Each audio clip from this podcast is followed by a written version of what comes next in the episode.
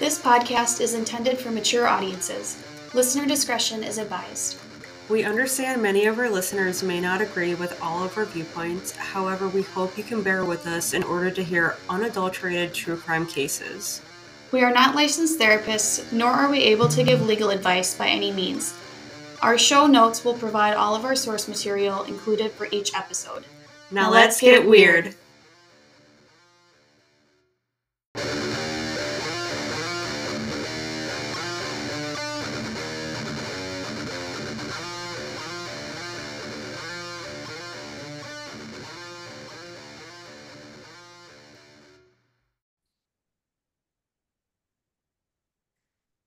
Welcome back to another episode of All the Sins Worldwide with Jess and Mims. And this week we have Mims discussing a case with us that I have not heard of yet, at least because I don't know what it is.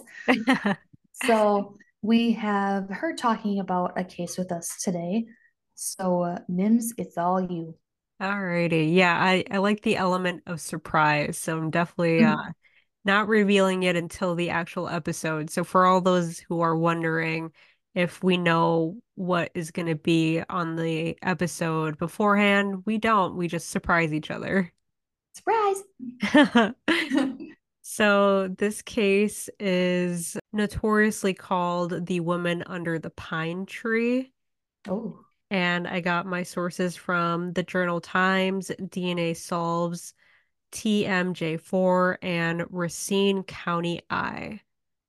Oh, we're all back to Racine County. Uh-huh. So, like I mentioned last week, um, this is also going to be a Wisconsin case. If you haven't listened to last week's episode, Jess did a really good job covering three cases all in one episode, so make sure to go check that out.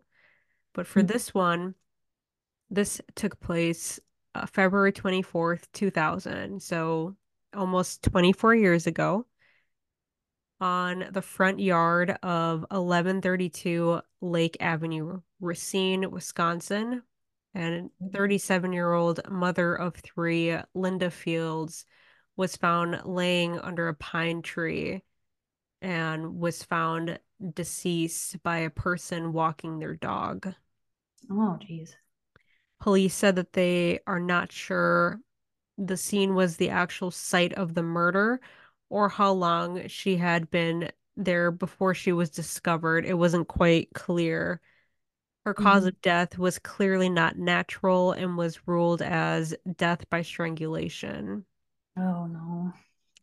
So let's talk about her as a person because oftentimes we think about the actual murder, the the rapist, the the person that did the crime, but we we don't want to glaze over the actual victim, the survi the survivor, or the person that it was all about in the first place. So let's talk Yep. about Linda. She was fondly called Sweet Pea by uh, friends and family, which touched my heart because my husband calls Aw. me Sweet Pea as well. Oh. um, there's just a lot of people that are sick and like to call in and say, I did it, I did it. And this just kind of weeds out the the imposters. hmm So it was an open investigation and they wanted to keep what little information they had from becoming public knowledge. The cause of Linda's death remained a secret as the police working the case hoped to use that specific information in their investigation. So, like I mentioned before, uh, so people wouldn't claim that I killed her. Um, and then they start rattling off, well, I shot her. You know, they'll in instantly know that that's not the case and that that person is somebody that's just messing around. hmm But Sergeant Jerry Boldakas, a spokesman for the department, stated that investigators ran into too many dead ends and hoped that by revealing the way that she was murdered will prompt anyone with information on the homicide to call them. He further stated, it got to the point where we had we haven't developed any suspect information. No one has admitted being with her in the weeks before the homicide. We're running into a bunch of dead ends, end quote. Oh no. That's always the hardest thing for like family and friends to hear. Like we're at an like we're at an impasse, we're at a crossroads, we're at, you know, we're at a dead end, that sort of stuff. It's it's such a hard thing for people to hear because then they start to lose hope. And sometimes hope is really all that people have anymore with things like this. Absolutely. Yeah. I wouldn't ever want to hear all we have is dead ends. Um, if somebody that I loved, or any case really, if I know them or not, because that just, like you said, just leaves them hopeless. Mm-hmm. Investigators had high hopes that someone would come forward anonymously or not that would lead police towards her murder. Multiple DNA samples were collected. Apparently, there was a lot of DNA left at the crime scene, so they had a bunch of uh, testable DNA to go off of, which is, it doesn't happen often, especially nowadays where, you know, people know of DNA. They tend to, uh, you know, wear gloves and wear wear everything to protect themselves so that they don't leave anything behind or they clean up really well afterwards. Um, back in the day, though, people didn't know that you can get traced down by your DNA, so people didn't care. Uh, and in this case, that's what happened. Yeah. The lab report indicated that all of the samples were identical and that the DNA that was extracted came from a single unknown male contributor. So they pinpointed it down to just one attacker. The DNA profile was entered into the casework index of the Wisconsin DNA Data Bank, the Wisconsin Convicted Felons Data Bank, and the National DNA Data Bank. So really just everywhere that they can put it into.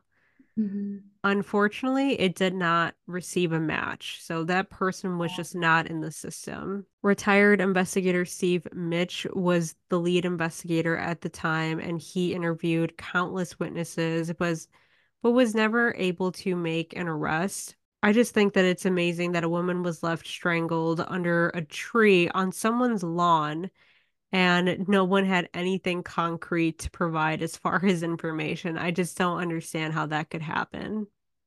Yeah, like the people who lived in that house didn't even see anything. No. And I'm thinking that it happened at night and the person walking the dog must have been in the morning, is what I'm thinking. It didn't okay. specify what the times were, but that's the only thing that's logical um as far as people not seeing what happened. Mm-hmm. The case was reassigned in 2005 and then again in 2012. The DNA of five suspects was compared with the unknown male DNA, and all five were eventually eliminated as suspects. Well, that's good. By oh, no, it's not good. Just kidding. I was like, okay, for those guys, I guess. no, no, that is not a good thing. By March 2005, another wave of efforts were made in generating new leads and submitting samples for testing. A hmm. male DNA was identified on one of the items that was submitted for testing. Lo and behold, that little DNA sample was found to have the same DNA profile as the other that was found at the scene of the crime. So I want to fast forward to August 2020, a whole 15 years later and only three years ago. Chief Art Howell instructed the investigations unit to take another look at the Linda Field case. And I love that they do this because, well, at least some departments do. They go back and they're like, let's just take a look at this with brand new eyes. And I don't care if it's 15 years later, we're going to do this. Mm-hmm. Later on, the chief assigned investigator Chris Blackmore. In September 2020, the review and continued the investigation. I'm sorry. In September 2020, to review and continue the investigation. Investigator Blackmore was assisted by Special Agent Neil McGrath from the Wisconsin Department Justice Division of Criminal Investigations, and that is a freaking mouthful. Holy crap. Oh, So things really started moving at this point, and to me, it's better late than never. I am glad that it finally picked up momentum, even if it took so long to do so. Mm-hmm. In April 2021, investigator Blackmore was dedicated to finding answers, so he consulted the DCI special agent McGrath and FBI agent Sarah DeMoran. Oh, uh, that is a hard last name. DeMoran and DNA analyst Natalie Fisher of the State of Wisconsin Crime Lab. He was just calling on all the big guns at this point. They're like, we're going to get this done. What you got to do? Yeah, yeah, I am all for calling in the big guns. DNA analyst Fisher determined that there was enough DNA extracted to move forward with another type of analysis which was an investigative genetic genealogy. So, an mm. IGG analysis. Okay. Another great thing was that the Wisconsin Crime Lab could also move forward with familial search analysis. So, if they couldn't pinpoint the actual person, it would be easier to pinpoint who the person was by narrowing down to a specific family. Okay. And then like process of elimination after that. So like this person wasn't born yet, or this person would have been five, or this person is a hundred years old at that point, you know. So it just becomes way easier to to find the family and then work your way down from that. In May of 2021, the crime scene DNA evidence was sent to Othram and Othram's scientists used forensic grade genome sequencing. Uh, their job would be to produce a comprehensive genealogical profile, which luckily they were able to do. So, ding, ding, ding, all that hard work, they were able to get some freaking results. It's about time, right? Yeah. And, you know, a lot of cases don't end up like this. So, I'm just uh, over the moon, really. Yeah, I would be too if it was like if I was part of the family or like a close friend and there was finally something like a match on something anywhere. Like, yeah. can you imagine the sense of like relief that they must feel knowing that they finally know like who did this? Yeah, and I I mean I I wouldn't I have no words for it, you know, I just it would it would be a whole new way to process the death because obviously you're you're focusing on well who did it who did it mm-hmm. and maybe at that point you start to focus on getting the justice and the the grieving part of it after that exactly the profile was returned to the FBI where the FBI's used the profile to perform the necessary genetic genealogy research to advance the investigation. This process was not yet done. With the help of Special Agent McGrath, it was determined that a male person of interest had a brother and a father that was still living. This was the answer that investigators desperately needed, so they devised a plan to collect a DNA sample from the brother with the help of FBI agent Mark Dring. DNA was collected from the brother and submitted to the crime lab. The brother was eliminated as a potential suspect, so cross him off the list. And remember, anything you discard, like a used plastic cup, a cigarette, a napkin, could be picked up by the government for testing, oh, such sure. as this. So yeah, because as soon as it hits the ground, it's technically considered public property. So mm-hmm. they can snag whatever they want as soon as it hits the ground because it's no longer theirs because they obviously threw it away. Right. Yeah. And I, I feel like a lot of people don't understand that. And they go, well, I didn't give them consent for that. Well, you don't need it because it's garbage. As soon as you said, I'm throwing this away, I'm I'm discarding this, you're done with it. And mm-hmm. then it's basically public domain. Exactly. But just last year in December of 2022, so basically a year from now, the attention of investigators actually turned towards the father. Oh. which was an aha moment in this case and for me when I w- was researching this as well i was like no shit with the help of lieutenant paul hayes of the alabama law enforcement agency state bureau of investigation special agent mcgrath determined that the father was residing in birmingham alabama investigators developed a plan to collect dna from the father in Alabama when they learned that the father had traveled to Zion, Illinois, and was residing there. So, ding, ding, ding, that's super close to where we are in mm-hmm. uh, Racine. It's what? Well, I don't know Zion specifically, but I'm going to do the math right now. Yeah, I'm horribly directionally challenged, so I could not tell you where that is. Let's see. Zion, from Racine, Wisconsin. That is a whopping 34 minutes away. Only 34 minutes. Right. So it is definitely very probable that this person was the actual person. A search warrant was eventually written to collect the father's DNA, and away the investigators went. They were just like, we're going to nail this guy. Mm.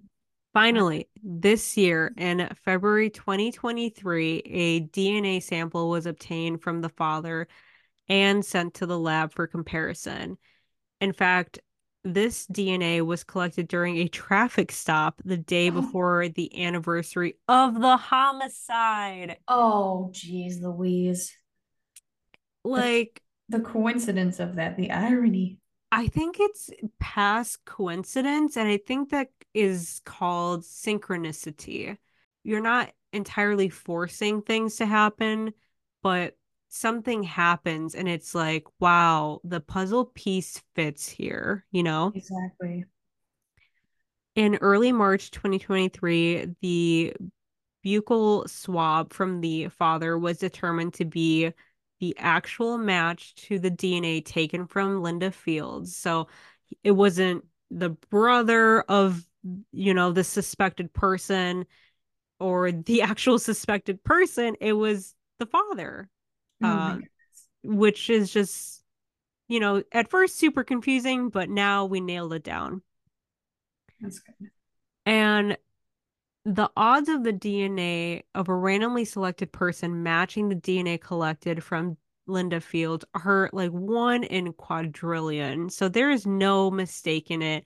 This was their man. And who was the despicable man who ended the life of an innocent woman who was regarded as a caregiver, a mother, a, a wonderful and beautiful person in the community?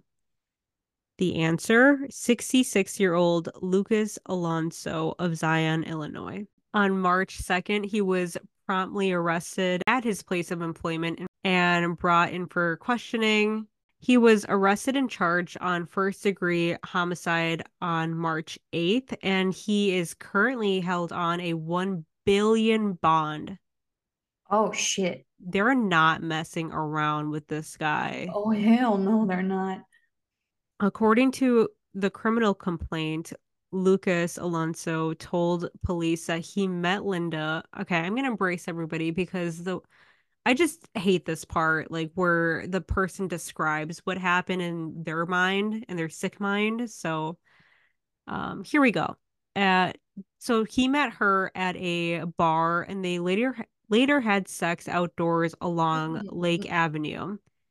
He admitted to police that he strangled her multiple times, but claims that she was alive when he left that night. Mm. So he claims that he beat her, strangled her, but that he left her alive and was just like, peace out. I'm done like violating you and figure out what you're going to do with yourself. I'm on my way. No, don't tell me that's what happened. I don't care what you say. If you violently strangle someone and then leave them on the side of the road without any movement, you know what you did. Yeah, seriously. Like, don't be pretending like you don't know. I know. Like you already cop to doing that. I feel like saying that you left her alive is just a way to make yourself feel better, but really you shouldn't. Now he will go through the justice system with a confession. Well, kind of a confession. That was a weak confession. And DNA working against him if he had any sense and responsibility for his actions. He would plead guilty, but right now he is assumed, um, you know, allegedly accused of this crime. So I guess right now we can only say that he allegedly committed this crime until Oh. the verdict comes back. Oh. But I will definitely cover the end of the case once we are done with it. I'm sure it's going to go well into 2024 and I will do an update on how it all turns out, whether he is convicted or not. I'm really praying and hoping with everything within me that um, the justice system works in Linda Field's favor.